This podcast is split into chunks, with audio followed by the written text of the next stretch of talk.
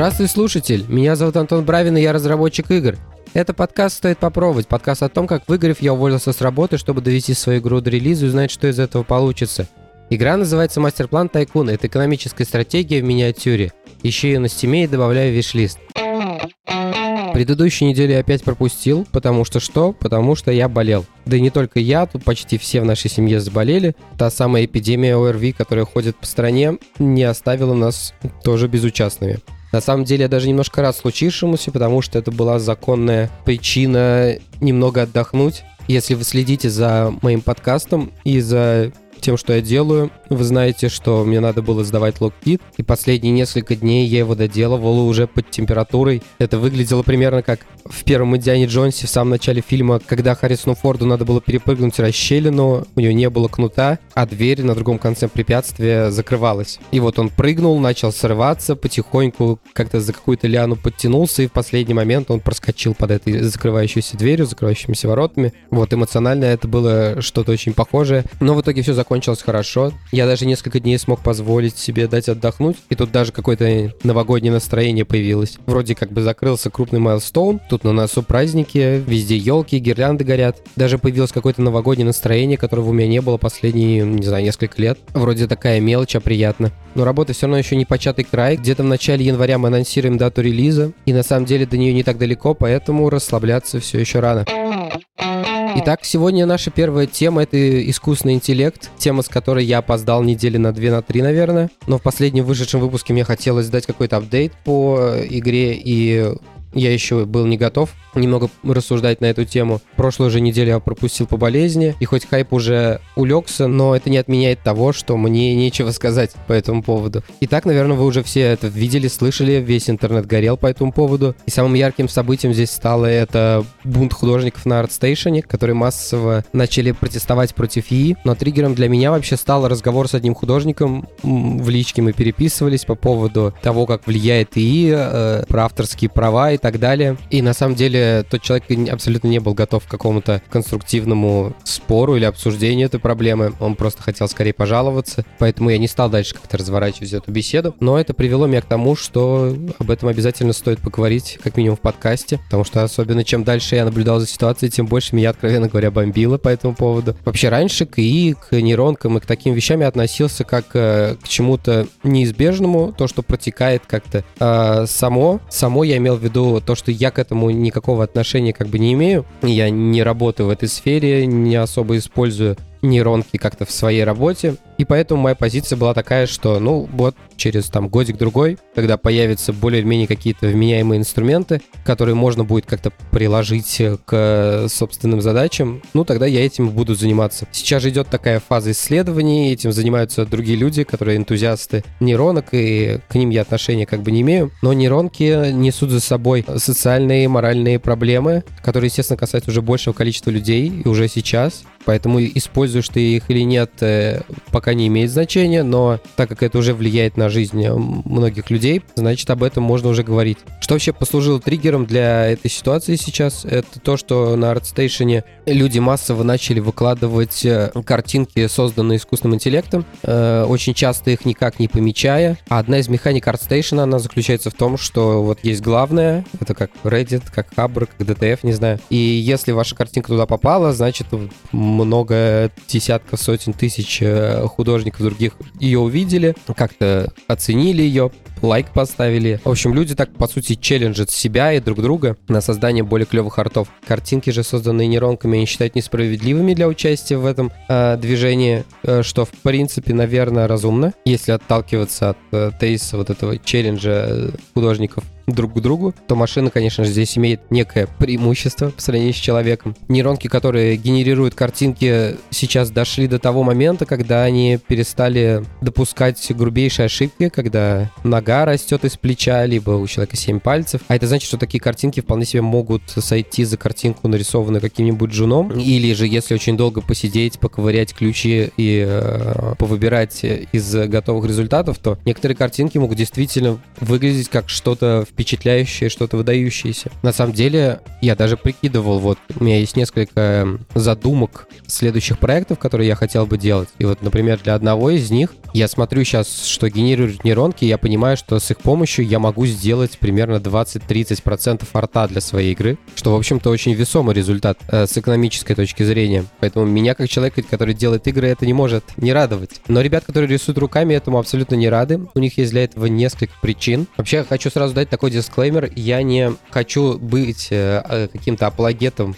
э, нейронок и прочих таких штук. Я не участвую как бы в разработке таких сетей. У меня нет какого-то финансирования, связанного с этими штуками. То есть это не обязывает меня форсить нейронки и говорить, что это та вещь, которая заменит всех везде, со всех сторон. И человеку не останется места на этой планете, потому что мы классно сейчас поработаем, сделаем крутую нейронку. Я просто пытаюсь как-то рационально смотреть на вещи, на то, как это влияет на индустрию, на меня, и делать какие-то из этого выводы. Поэтому, если вы вдруг услышите что-то, что подожжет вам э, пятую точку, э, вы можете, конечно, написать об этом, например, в телеграм-канале этого подкаста, комментарий к выпуску, или в группе ВКонтакте, или где-нибудь еще. Но э, у меня нет цели как бы убедить кого-то в чем-то, доказать, что э, вот эта штука вас сейчас лишит работы, и что я от этого как бы много что получу. Нет, это просто как бы мои размышления на тему того, что я вижу, что происходит вокруг. А, итак, я слышал несколько тезисов по поводу того, почему это плохо с точки зрения художника. И самая простая, на мой взгляд, э, точка зрения это то, что э, нейронки, по сути, забирают работу у художников. Мне этот тезис не очень близок, потому что, наверное, оно так и есть, но начнем с того, что забирает работу наверное, не у всех художников, а у тех, у которых ее легко забрать. Давайте попробуем привести какой-нибудь пример. Есть, например, такая нейронка, я о ней узнал пару лет назад. Это даже нейронка, а некий проект, продукт, э, не помню, как правильно произносится, там, Prometheus, ну, в общем, Прометей. То есть это инструмент для геймдева, для 3D-шных игр, и его главная функция — это разгрузить э, левелы environment артистов. Эта штука позволяет накачивать э, уровни пропсами. Причем эти пропсы, по-моему, она умеет генерировать сама, сама по себе. Пропсы — это ну, модели окружения, э, что-то, что наполняет пространство. То есть пропсами обычно называют какие-то бочки, коробки, там, журналы валяются, столы какие-то кофейные. В общем, те вещи, которые просто создают атмосферу своим присутствием. Кажется, что это абсолютно любой предмет, но это не так, потому что уровень любой в игре, он служит какой-то цели геймплейной. Если мы говорим о шутере, то это определенная геометрия уровня, где-то какие-то проходы, какие-то двери, этажи и так далее. Вот в Counter-Strike там уровни с, э, сделаны определенным образом, чтобы создать игроку возможность перемещаться по этому уровню, занимать какие-то тактически важные точки и так далее. Какие-то типа мятые грязные газеты, разбросанные по полу, никоим образом не влияют на тактические характеристики этого уровня и геймплея на них просто создают какую-то атмосферу, что вот мы типа в комнате, которая заброшена, в заброшенном здании. То же самое примерно и с бочками, с коробкой, ну вот, в общем, со всей этой мишурой. И это работа обычно для junior level дизайнеров, расставлять все это дело вручную. Ну и вот ребята делают инструмент, который это будет делать, по сути, за них. И, если честно, я ни разу не слышал, что кто-то переживал по этому поводу. Все абсолютно рады тому, что э, есть какой-то инструмент, который позволяет э, рутинную, однообразную работу скинуть на машину, потому что никто не хочет расставлять коробки руками, даже, даже junior level артисты. Также еще есть куча работы, например, я не знаю, в мобильном фри-то-плее надо создавать очень много очень одинаковых вещей. Иконки кристалликов, иконки звездочек, монеток, какие-то еще штуковины, э, интерфейсы, они достаточно сильно внешне похожи. Зависит от жанра, конечно, но вот если брать прям Casual Match 3, там очень похожие интерфейсы. Или иконки с орущими мужиками. Это все очень сильно одинаковые вещи, и почему бы их не создавать компьютеру. И сейчас, конечно же, весь этот арт, всю эту работу и кто-то делает, и, возможно, эти люди абсолютно довольны как бы тем уровнем, на котором они находятся, они не хотят делать ничего сложнее, хотят делать просто одинаковые вот эти вот штуки, и они, естественно, находятся в самой большой группе риска в этом случае. Ну, мне себя на их место поставить сложно, потому что, ну, наш мир, наша жизнь, особенно за последний год мы это увидели, это не мир э, стабильности какой-то и того, что ты получил какой-то навык и будешь всю жизнь на нем ездить, на этом навыке. Я помню, когда мы были студентами, там на курсе на втором был популярен вопрос, то есть где-то 2007 год, наверное, а среди вот э, нашего потока и вообще, ну, людей нашего возраста был популярен вопрос, типа, какой язык программирования выучить, чтобы вот на всю жизнь хватило. Вот чтобы ты выучил его, и все. И э, ты типа можешь и фронтенд, и бэкенд писать, и вот все что угодно. И уже тогда было понятно, и нам говорили всякие наши старшие э, э, коллеги, что это дурацкая постановка вопроса. Вообще в жизни так не бывает, что, что есть какой-то один навык, и мы всю жизнь будем на этом одном навыке, и что человек сможет всю жизнь на этом одном навыке ехать. Итак, вот это был первый довод, что кто-то может лишиться работы. Как мне кажется, лишиться работы могут только те люди, которые делали какую-то либо простую работу и при этом не имели каких-то возможных путей развития для себя. Второй довод, который немного интереснее, а, он состоит в том, что художники считают, что нейронки воруют их интеллектуальную собственность. Сколько мнений я видел, у ребят прям безапелляционное отношение к этому, что это прям стопроцентное воровство. Возможно, это связано с тем, что люди не понимают, как работают нейронки, Возможно, им кажется, что внутри сетки хранится много-много маленьких картинок, не знаю, нарезанных 64 на 64 пикселя, и когда они генерируют новые изображения, они просто берут эти э, разные кусочки вместе, делают из них коллаж, там как-то потом это все это выравнивают относительно друг друга, и оно работает. Но э, не знаю, действительно ли так они думают, э, большинство, либо это просто особо громкие так считают, не знаю. Но, в общем, это немножко странно. Прикол в том, что нейросеть, она в себе ничего не хранит, она не ум... никаких исходных данных, она не умеет с ними работать. Фишка нейросети состоит в том, что она пытается научиться по тем входным данным, которые у нее есть. Если ей подать там, за 10 миллионов изображений с человеком на вход, она через какое-то время начнет понимать, что вот это примерно один и тот же объект, и этот объект имеет какие-то определенные параметры, что у этого объекта вот есть вот какие-то вот эти штуки, а сама нейронка не знает, что это вообще такое. Это мы, люди, знаем, что у человека есть там, два глаза, нос, рот, уши. Она понимает, что есть вот какие-то области вот эти вот. Эти области, они как-то сопоставляются друг с другом, и тем самым она начинает уже генерировать изображение, исходя вот из тех правил, которым она научилась. То есть нейронка учится на тех э, данных, которые у нее есть. Это могут быть даже копирайтные картинки какие-нибудь. Тут появляется такой поинт, что кто ей разрешал учиться на копирайтных картинках, надо ей э, запретить э, это делать. Ну так, а человек как сам работает? Чтобы чему-то научиться, он э, берет какой-то образец, Особенно для художников это, кстати, характерно. Они берут какой-то образец, другие картинки и открывают их, не знаю, на втором мониторе, у них там мудборд появляется, это множество картинок, это множество примеров. И они что-то рисуют, смотря на них. То есть они учатся по этим картинкам и делают что-то сами руками. Чем это отличается от того, как функционирует нейронка? Ну, на мой взгляд, вообще ничем. Просто она это делает э, в миллион раз быстрее, чем это делает человек. Также интересная тема то, что картинки это просто то, что легче всего визуализировать, как бы, и это большему числу людей понятно. Но есть другие вещи, которые были до картинок. Например, все начиналось с текстов когда люди генерировали кучу каких-то текстов, просто набивая какие-то темы, там, напиши мне текст про, я не знаю, медицину в Южной Африке. И там нейронка что-то писала. Это причем не то, что сейчас, типа, чат GPT может выдать, а вот, типа, 10 лет назад у Яндекса была эта штука, типа, реферат она писала. Да, там было все это очень несуразно, и э, результат был такой посредственный, но, типа, какой-нибудь реферат в школу можно было так сдать, или курсовую какую-нибудь в университете. И эта нейронка также училась на каких-то текстах других. Просто там гораздо сложнее докопаться, поэтому никаких претензий по поводу того, что нейронка, например, научилась э, писать тексты, прочитав всего Стивена Кинга, я что-то ни разу не слышал. То же самое происходит и с программированием. С э, кодом вообще еще проще, потому что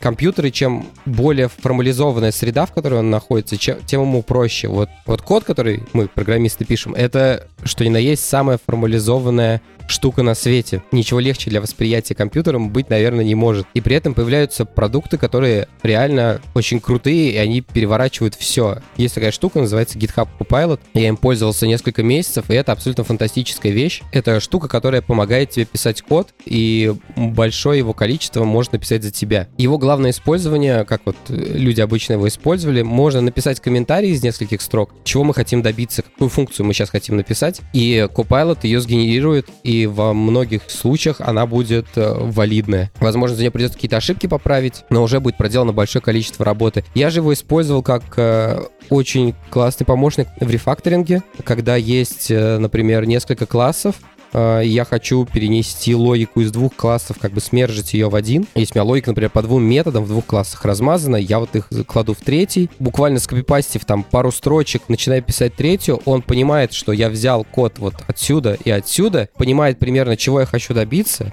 и мне остается только поправить и проверить. Это вообще фантастика на самом деле. То есть вот это вот э, рефакторинг с Copilot, я был в полном восторге, то, как он это делает. И тут я даже не побоюсь, наверное, какой-нибудь прогноз такой сделать, что эта штука настолько круто работает, что через 2-3 года потребности в джунах вообще по сути, не будет. То есть, если любому медлу дать Copilot, он сможет э, за то же время, которое вот он работает над задачей, сможет выполнять работу еще одного джуна. Это очень классно, это очень экономит э, ресурсы. Тут никто абсолютно не говорит о том, что кто-то потеряет работу, потому что хоть сейчас и есть большие проблемы, но это просто большие перемещения людей по рынку, корректировка ожиданий и прочих таких штук, но об этом попозже поговорим. Но компаниям все еще нужно больше людей, чем на рынке есть. И опять же, с кодом особых каких-то больших претензий кого не было. Есть множество опасений, а, связанных а, с этим, что, например, Copilot а, может внезапно сгенерировать код, который будет посимвольно совпадать с каким-нибудь кодом, который находится под какой-нибудь вирусной лицензией, типа GPL или еще что-нибудь. Да, такая проблема есть, э, но это, с одной стороны, техническая проблема, с другой стороны, юридическая. Я думаю, эту коллизию можно будет как-то разрешить в ближайшие годы, потому что код сам по себе, он не может э, какой-то интеллектуальной собственности иметь. Вот конечный продукт — это, конечно же, интеллектуальная собственность. А сам по себе код то, как мы пишем, оно не может быть подвергнуто каким-то нападкам в этом плане, потому что код — это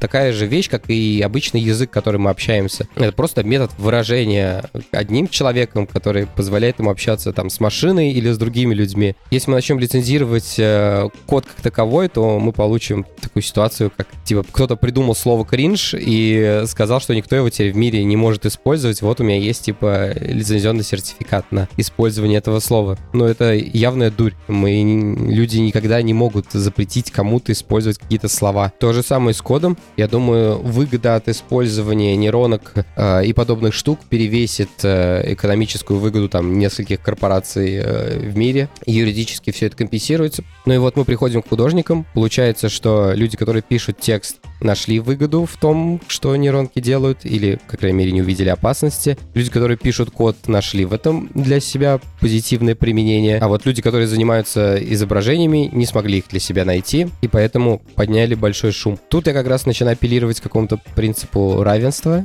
Чем художники более какие-то привилегированные по сравнению знаю, с программистами, или с авторами книг, или с музыкантами, да, собственно, ни в чем. Поэтому все мы находимся в одной лодке, назовем это так. И если кто-то расстроился больше другого, ну, это стоит просто перетерпеть, переждать, ибо все эти штуки показывают нам, что ситуация, она такая, какая есть, и тут ничего с этим как бы не поделаешь, остается только к ней приспосабливаться. Нравится вам это или нет. За этот же промежуток времени произошла вторая волна, связанная с чат GPT. Это такая нейронка, которая позволяет вести осознанный диалог э, с машиной на практически любую тему. И множество людей экспериментируют с ней, начинают ей, э, начинают ее просить написать новости, геймдизайн, документы, какие-то стихи, еще что-то, и она с этим довольно неплохо справляется. Имейлы люди с ее помощью пишут, чтобы выглядеть более милыми, чем они есть на самом деле в жизни. Тут появились новости, что якобы Google начал очень нервничать по этому поводу, потому что, я не знаю, типа 90% вопросов, которые люди задают Google, они хотят на них получить ответ. Этот ответ обычно находится там в первых, не знаю, трех-пяти ссылках, а тут нейронка вам сразу как бы его выдает, этот ответ. И, соответственно, люди в теории могут перестать ходить в Google, Google не сможет показывать им рекламу и так далее, и так далее. Тут возникает множество других проблем, потому что чат GPT это все-таки нейронка, которая а, пытается выдать какой-то контекст, до конца не понимая, что происходит на самом деле. Это как, например, а, есть э, люди такие с хитрецой, хитрожопые, которые приходят на собеседование, и их главный скилл в этих собеседованиях э, выглядеть так, как будто они гораздо-гораздо круче, чем они есть на самом деле. То есть они могут абсолютно не знать того, а, о чем их спрашивают, но они знают ответы. Плюс они знают, как себя вести, когда мы эти ответы а, произносим. Вот чат GPT это, скорее всего, вот такая штука. Она просто знает очень-очень много ответов, но при этом она не может ответить э, так, что типа я не знаю, или какую-то степень сомнения внести в свой ответ. Как на собеседовании, я всегда должен знать все ответы, всегда должен показать, что э, я знаю ответы на все вопросы. И поэтому ее ответ может быть в какой-то степени выдуманным, и он в каких-то случаях может сделать только хуже. Ну, то, что ответы выдуманные, я много раз э, слышал уже такие отзывы, когда люди просили написать какой-то код, и этот код использовал какую-то библиотеку, а API этой библиотеки, естественно, чат GPT не знает, он пытается его выдумать. Как бы, возможно, такая библиотека могла, какой бы IP у нее, возможно, мог бы быть. Поэтому по медицине я бы вопрос этой штуки, конечно, бы не задавал. Но что любопытно, к чат GPT ни у кого никаких претензий нету. То, что у кого-то она работу отнимает, никто не переживает по этому поводу. Все, наоборот, очень рады. Типа, сейчас мы тут нагенерируем всякого разного текста, который нам в каких-то областях облегчит жизнь. Ох, с душной темой закончили. Теперь давайте попробуем подвести итоги года. Немного жаль, что подкаст э, разъехался с э, началом года. Он начался где-то в конце февраля. 15 февраля я выложил первый выпуск. Поэтому итоги года подкастинга я проведу, наверное, как раз в середине февраля. Там для этого самое время. А сейчас про год обычный, календарный. Год был захватывающий. Для меня он был именно таким, который лучше всего подходит как-то к моей натуре. Потому что я очень не люблю такие промежутки времени, э, когда я смотрю, что я сделал за, например, прошедший год, или что изменилось в моей жизни за прошедший год. И мне приходится где-то там что-то искать, понимать, что э, ничего особенного в моей жизни не поменялось. Это для меня очень грустно. Но этот год, по моим ощущениям, прошел за пять. Произошло столько всего, столько событий э, в моей жизни, которые я просто даже не успевал запоминать. Возможно, кстати, это связано с сжатием времени, то есть чем старше становишься, тем время начинает течь быстрее, быстрее, быстрее. Это когда ты ребенок, у тебя там год длится вечность какую-то, когда тебе 30, у тебя закрыл глаза, открыл глаза, год прошел. И возможно, чтобы внутри как-то скомпенсировать это, как-то замедлить свое, э, замедлить свой путь к старости и к смерти, у меня есть какое-то внутреннее желание напихать как можно больше событий в одну единицу времени, чтобы не казалось, что год пролетел очень быстро. Поэтому с этой точки зрения для меня этот год был просто потрясающий. Вроде еще только в январе я был наемным сотрудником, работал в компании, а сейчас уже декабрь, и э, вот-вот я готовлюсь выпустить свою первую игру. И все это произошло меньше, чем за год. Буквально в феврале этого года, это как будто бы не очень давно, меньше 11 месяцев назад. Я уволился с работы, потому что очень устал от того, что происходило в моей жизни. И у меня появился небольшой шанс того, что я смогу сделать что-то сам. И хотя в тот момент, когда я увольнялся, шанс был довольно-таки неплохой, то после 24 февраля э, шансы на какой-то позитивный конец начали стремиться к нулю. Но у меня не было ни денег, ни желания уезжать, поэтому я остался и продолжил работать. И, как оказалось, это, наверное, было одним из лучших решений не паниковать, не пытаться куда-то быстренько устроиться в какую-нибудь компанию, которая под крыло меня возьмет. Если честно, я очень рад тому, как все сложилось в этом вопросе, потому что, например, в одну из компаний, которая проходил собеседование, там они уволили просто половину штата, несколько сотен человек, и я легко мог бы оказаться среди них. При этом меня бы уже, наверное, куда-нибудь в Грузию какую-нибудь перевезли, потом бы уволили, и оттуда уезжать. В общем, это все было бы очень много геморроя, непонятно какого, бессмысленного просто трата времени.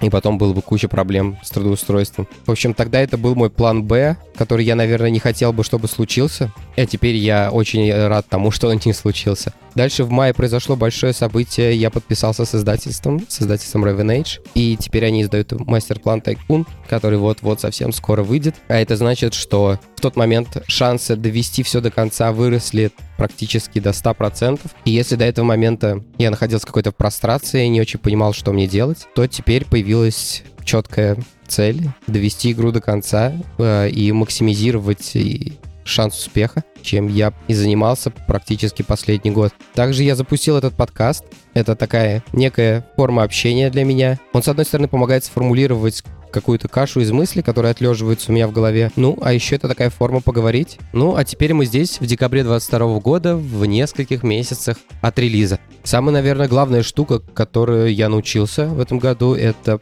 с чего я начинал когда-то этот подкаст. Я рассказывал про осознанность, про то, как человеку полезно понимать э, все источники своих эмоций, которые внутри него происходят. Но за этот же год я понял, насколько важно критическое мышление, насколько важно понимать то, что происходит вокруг, проводить какие-то причинно-следственные связи и при этом уметь все разделять какие-то эмоциональные вещи от прагматических вещей, понимать, как это влияет на собственные цели, делать из этого правильные выводы, принимать на основе этого правильные решения. В итоге у меня какая-то вот э, сформировалась, я не знаю, матрица мировоззрения о том, что, как, к чему я отношусь, э, что, на мой взгляд, происходит и к чему это приведет. И эта матрица, по крайней мере, вот за прошедший год показала себя лучшим образом. Это дало мне возможность не совершать каких-то решений, которые непонятно к чему бы привели, но при этом бы украли у меня кучу времени и денег. В частности, например, вот вопросы с э, отъездом, с миграцией, вот с этими всеми делами. В общем, за прошедший год я научился меньше переживать, критически смотреть на вещи и принимать решения, которые позволяют мне идти туда, куда я хочу идти.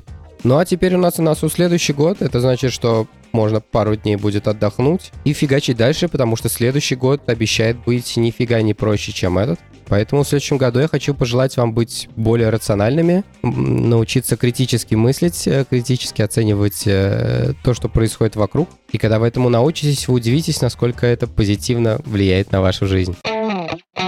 Поделюсик в этот раз у меня не будет. Э, выпуск получился и так достаточно длинным. Я думаю, следующий эпизод, по идее, должен выйти что-то типа 2 или 3 января. Уж не знаю, о чем э, там я буду говорить, но как раз все то количество поделюсь, которое у меня накопилось за это время, вот переедет туда. А сейчас хочу сказать спасибо всем э, ребятам, кто поддерживает меня на сервисе Boosty. Это пользователи Константин Молчанов и ребята тиром пониже. Некоторые со мной были с самого начала. Спасибо вам огромное за этот прошедший год. Подкаст никуда не пропадает, он продолжает э, сопровождать нас в этом долгом, интересном путешествии. А на этом у меня все. Спасибо, что были со мной на протяжении всего выпуска. Ставьте оценки, оставляйте отзывы на тех площадках, где вы слушаете подкаст. Тогда его смогут услышать большее количество людей. Также, если вам понравился этот эпизод, расскажите о подкасте своим друзьям. Я буду за это вам очень благодарен. Такие дела. До следующего выпуска. Пока. thank you